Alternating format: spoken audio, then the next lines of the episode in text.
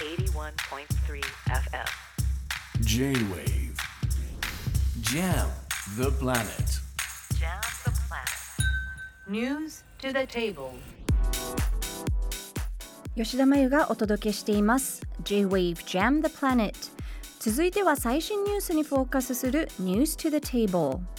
南米のチリで発生した山火事ですけれども勢いは衰えたもののこれまでに120人を超える死者が確認されていて行方不明者も数百人に上るなど今後さらに死者が増える恐れがあります。事態はかなり深刻な状況です。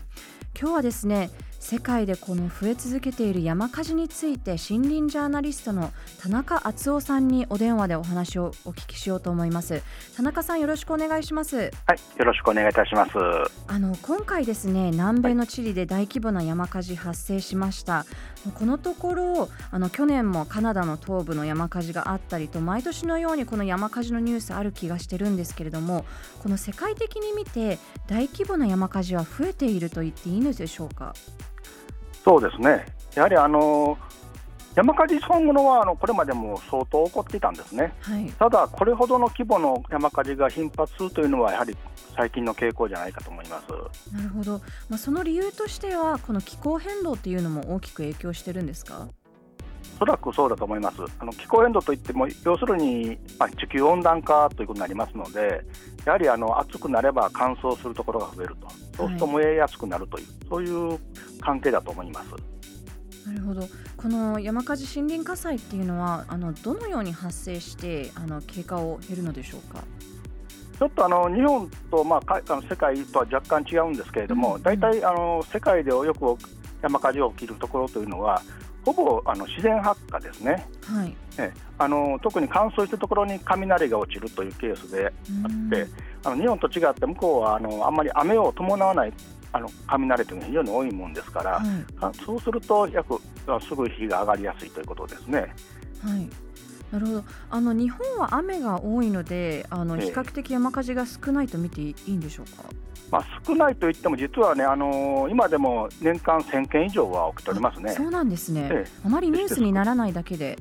そうですね、まあ、もちろん小さいというものもあるんでしょうけども、たまには大きななもありますし、大体あの、これでも減った方で、以前はもっと何千件もあったのが、さはい。最近はようやく1000件ぐらいまで落ちたかなという感じですね。なるほど。この日本の山火事が減った背景はどういったところにあるんでしょうか？えっとまずはあの、以前の山火事というのは、やはり山に人がよく入る、特に林業が盛んだったりとか、うん。何らかのことで山に入る方が多くて、そこであの、まあ、焚き火などを起こすことで、あのそれが引火するということで、うん。山火事起こることが多かったんですが、今、そういう意味では林業化も少なくなりましたし、はい。まあ、かなりあの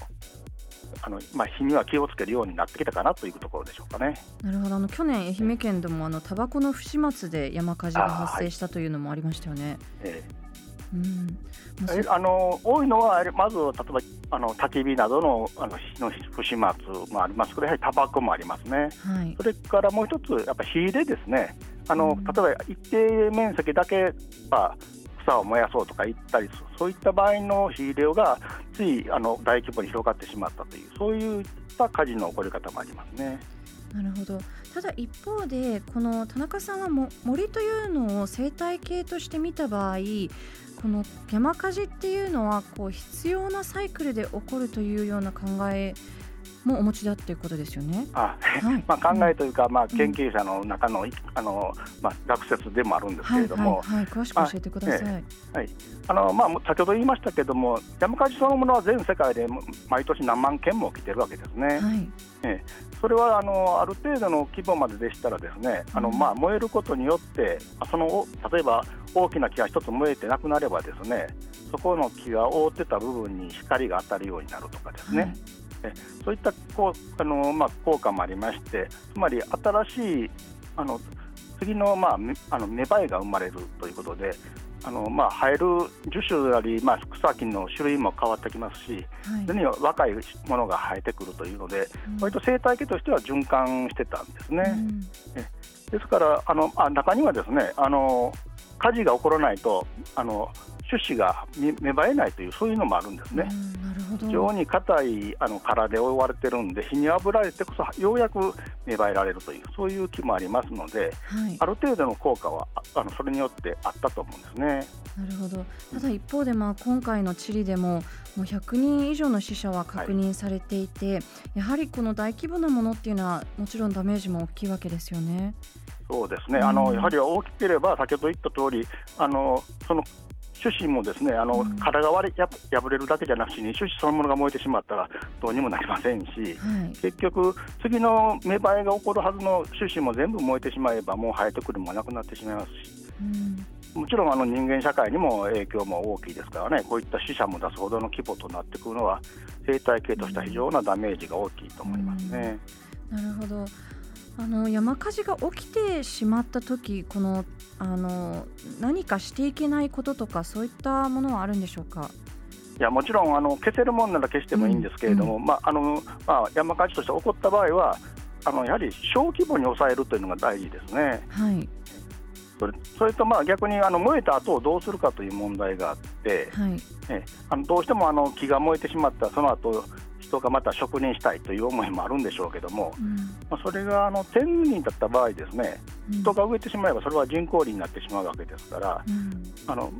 何をあその森をどうしたいかということを考えておくと、やはりむしろあのそれを手を出さずにあの、うん。置いておくことによって、再び新たな森が自然に蘇るのを待つというのも、一つの考え方だと思いますね。なるほど。この焼け跡になるべく手を出さないというのが、まあ、自然のサイクル、まあただ一方でこう人間が住む場合にはこの社会生活といったところも考えなきゃいけないわけですけれども、はい。あのまあ、この山火事その対策として今後どんなことが考えられますでしょうか？まあ、もちろんあの少なくても人があのあの山火事を引き起こすことはないようにというのが第一大前提ですけどね。はいただ、まあ、起こった場合でもいかに初期消火ができるかということでは、あのまあ、日本ではありませんけど、海外、特に欧米ではですね、はい山火事専門の消防隊なども組織されてるんですね。はい、あそうなんそういっ。たことも考えていかなくちゃいけないかもしれませんね。なるほど。田中さん、本日はお時間ありがとうございました。ありがとうございました。森林ジャーナリストの田中敦夫さんにお電話で山火事についてお話をお聞きしました。J-Wave Jam the Planet